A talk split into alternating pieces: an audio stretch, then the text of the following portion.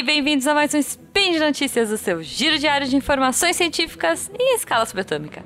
Eu sou Jujuba. E eu sou o Marcelo Hicks. E hoje, dia 28, Borean do calendário Decatrian, ou 27 de fevereiro no calendário Gregoriano, vamos falar de psicologia. Speed Notícias.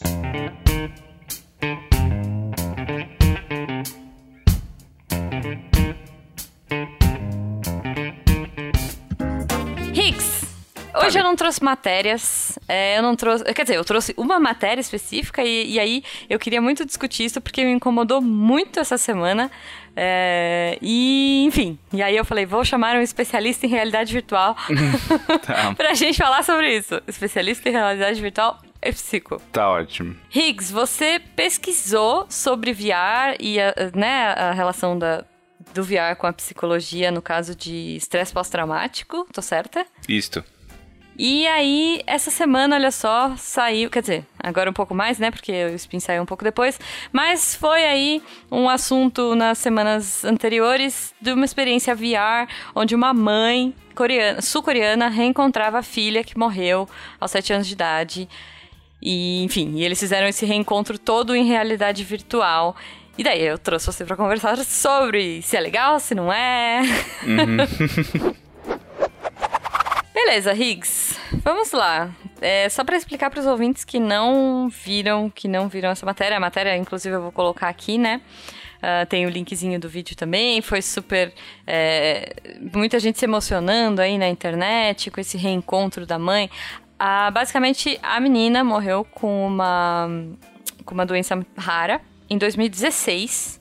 E agora, em 2020, depois de. Eles demoraram aí oito meses para reproduzir, né, a, a menina, baseando em fotos e tudo mais. Pegaram uma outra criança para fazer os movimentos da, da filha. Uh, a voz, eu acho que eles fizeram num programinha e tal. Então, assim, ela estava o mais próximo possível da filha uh, dessa moça, né? E eles levaram a família inteira para assistir essa experiência aí. Foi um documentário feito pela MBC, uma, um canal coreano. E pelo que eu entendi, assim, não tem, eu não achei muito material uh, de pesquisa em cima disso, tá? Então, assim, pelo que eu entendi, o canal fez isso como uma forma, um documentário de um reencontro. Então não tem tese, não tem muita base, assim, não sei, não tive acesso, pelo menos, né, é, da Coreia do Sul, isso. E aí eu queria saber, você vê a mãe chorando, você vê aquela emoção toda, a menina conversando, né? E, e, como é que. Primeira coisa, assim, né? Como é que funciona isso? Nosso cérebro acredita mesmo? Porque a mãe chora muito, assim, quando ela vê Sim. a filha. Então, a, a, primeira coisa que talvez seja interessante da gente comentar é uhum. sobre isso que tu comentou agora, que é o quanto a gente de fato é enganado pelo, uhum. pela realidade virtual. Para isso, tem algumas formas de medir, mas a principal que a gente usa é o que a gente chama de sensação de presença. Né? Uhum. Né? E normalmente a gente faz isso através de questionários e tudo. Uh, e uh, a gente sabe que algumas variáveis interferem nessa sensação de presença. Né? Então, a capacidade de interação, a, capac a responsividade do cenário, a uhum. qualidade gráfica das coisas, a responsividade do equipamento de uh, tracking de movimento. Então, uhum. e quando a gente vai olhar os estudos uh, que trabalharam isso, pelo menos de forma terapêutica, a gente atinge os mesmos resultados, uh, e às vezes até melhores, dependendo da situação, com a realidade virtual do que a gente faria uh, ao vivo, né, na situação de fato. Então, uhum. assim, em termos, de, pelo menos, de processamento emocional, uh, que é o que a gente visa atingir, né, nessas situações, Sim. é o mesmo efeito. O cérebro acredita que tá ali. Né? Claro tá. que se tu perguntar pra pessoa assim, no meio ali de, do vídeo, né, quem for assistir, assim, ah, uhum. tu acredita que é a tua filha mesmo que tá aqui ou tu acha que é uma. Não, ela vai te dizer, não, eu sei que é uma simulação. Mas uhum. ela tá sentindo como se fosse de verdade. Né? Tá. E esse é, é o e... ponto. Até porque nesse caso, e, e, assim, gente, fica o meu disclaimer. Se você é muito sensível, não veja o filme, porque é muito forte. Eu chorei assim do começo ao fim. uhum. é, é, é, muito tocante, né? Tem gente que achou muito lindo, eu achei bem tocante, assim, e não sei se eu achei bom. A gente já discute. Mas assim, Sim. fora o VR, é, a mãe também tava com luvas sensíveis ao toque. Então, assim, quando ela encostava, né, na, no, no modelo da criança, ela conseguia sentir. Então, assim, o ombro, ela dá a mão pra, pra filha e ela sente a mão da, né, desse uhum. modelo da filha. Então, assim, foi uma experiência um pouco mais realista. Fora isso, Higgs, você falou, né, que é, quanto mais próximo e tal, dependendo do nível gráfico, eles usaram um nível muito alto, né? Uhum. Assim, tá muito bem feito. E pro, pro VR padrão, sei lá, eu joguei um jogo de terror e, e morri de medo. E nem uhum. era lá tudo isso, sabe? Uhum. Mas era uhum. mais pelo susto. Mas aqui o que que acontece? Eles recriaram um parque que a menina ia com a mãe. E daí elas passeiam nesse parque, elas brincam um pouco. Nesse momento, a, a menina, é, conversa com a mãe e a menina fala assim: Oi, mãe, você sentiu minha falta? Por que, que você tá chorando? Hum. É, não fica assim, mãe. É, você pensa em mim? Ela faz umas perguntas que eu achei bem pesadas. Uhum. E elas brincam nesse parque de novo, que elas costumavam brincar. E daí a menina leva a mãe pro quarto dela hoje, né, e tal. E é uma simulação de um quarto super fofinho, assim, no céu. Uhum. Antes da gente chegar no céu, que, que você acha desse, dessa interação aí, mãe, mãe filha? Meio tenso, assim. Isso é, é, bem, é bem louco, isso, né? Uh, um perdão do trocadilho involuntário. Mas, uh, porque eu fiquei pensando nisso, porque uh, normalmente as coisas que a gente trabalha com realidade virtual em contexto terapêutico, né? E aqui uhum. eu fui para esse lado porque a gente está vendo o sofrimento humano, né? Então pense logo em, claro. em como ajudar. Então, a gente trabalha normalmente com situações que geram medo e ansiedade, uhum. né? E a gente usa como uma estratégia de expor a pessoa aquilo uh, de uma forma segura, uhum. até que aquilo deixe de ser aversivo para a pessoa, que a gente chama de terapia de exposição. Tá. Então tem toda uma lógica do porquê que tu vai pegar um soldado de guerra que tá com um transtorno de estresse pós-traumático, que não pode ver nada relacionado à guerra que fica mal, e a gente vai inserir ele num, num Call of Duty ali da vida. Uh, ou algo parecido, né? E fazer ele ficar com medo lá. Tem, tem um propósito, tem um mecanismo uhum. uh, psicológico e neurológico que a gente entende.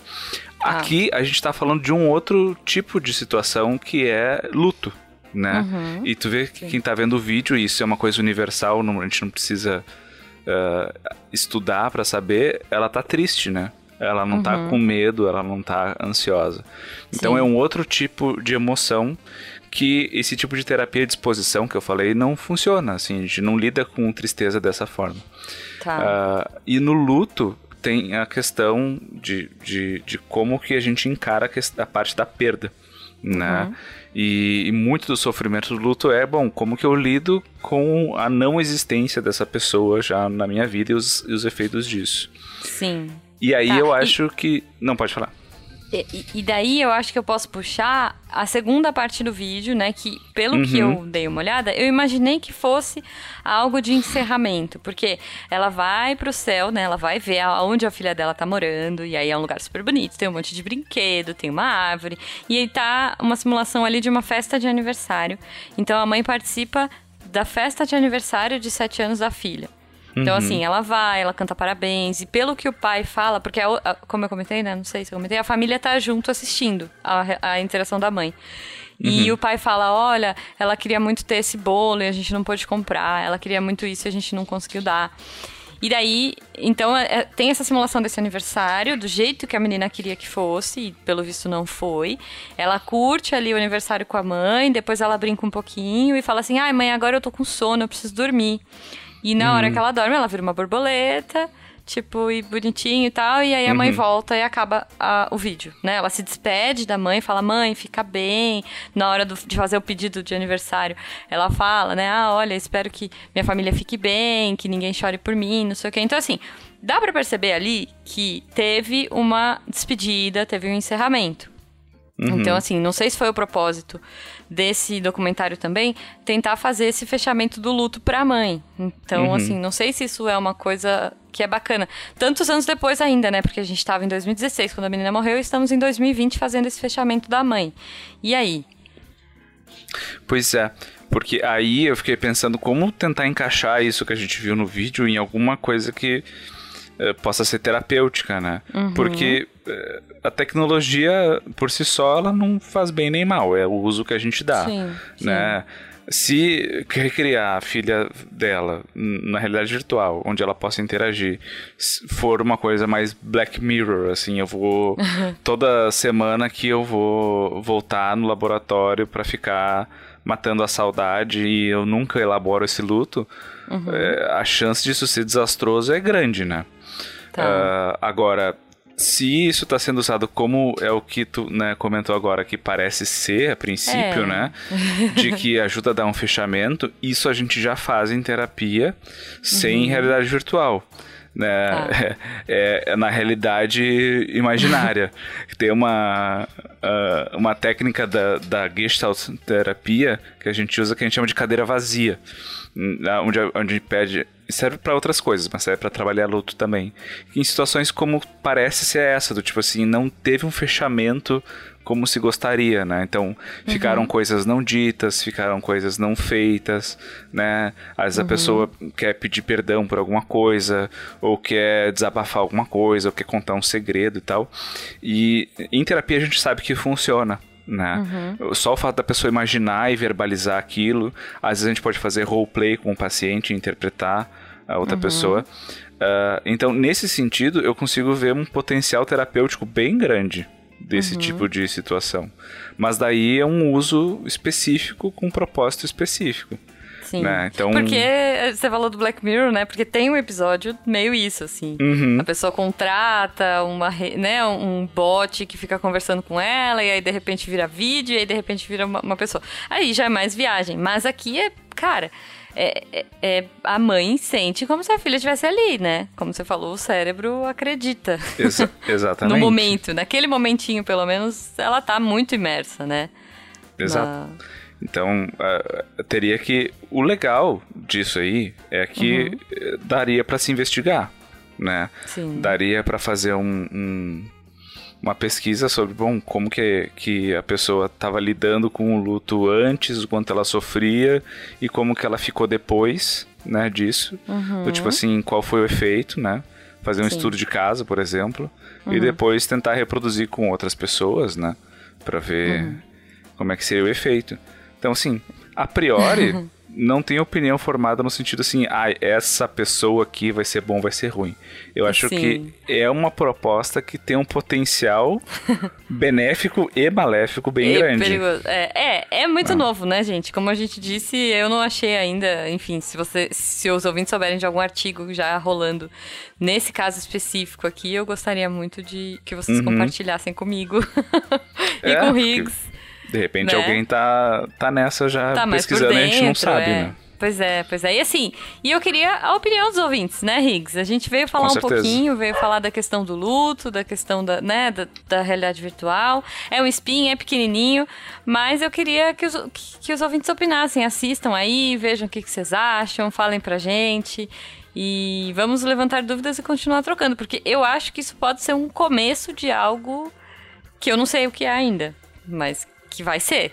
Vai ser. Isso né? sem dúvida vai ser. Vai Não. ser, vai ser. Então, assim, a luva que sente, o óculos, né? A representação ali quase perfeita da filha. Enfim, então opinem e é isso aí, gente. Eu quero saber. Bom, então por hoje é só. Eu lembro que todos os links que a gente comentou estão aqui no post. Também lembrando, quero muito seu comentário. Pode ser elogio ou crítica, declaração de amor, é, recadinho da Xuxa, o que você quiser. Lembrando que esse podcast só é possível acontecer por conta do seu apoio no patronato do Sacast, no Patreon, no Padrinho, no PicPay. Um abraço para vocês, que vocês nunca passem pela experiência horrível de jogar jogo de terror VR, porque dá muito medo. Tenho certeza que alguém vai morrer do coração um dia com isso, meu Deus. E é isso, né, Riggs? Até amanhã. Deixa seu recado aí. Até mais, gente. Não deixem de comentar aí o que vocês acham e sempre perguntem. Não deixem de questionar. Exato. Isso porque a gente nem falou da indústria. Deixa quieto. Tá chegando gente, de, é... depois eu Outra hora a gente entra nessa parte. pois é.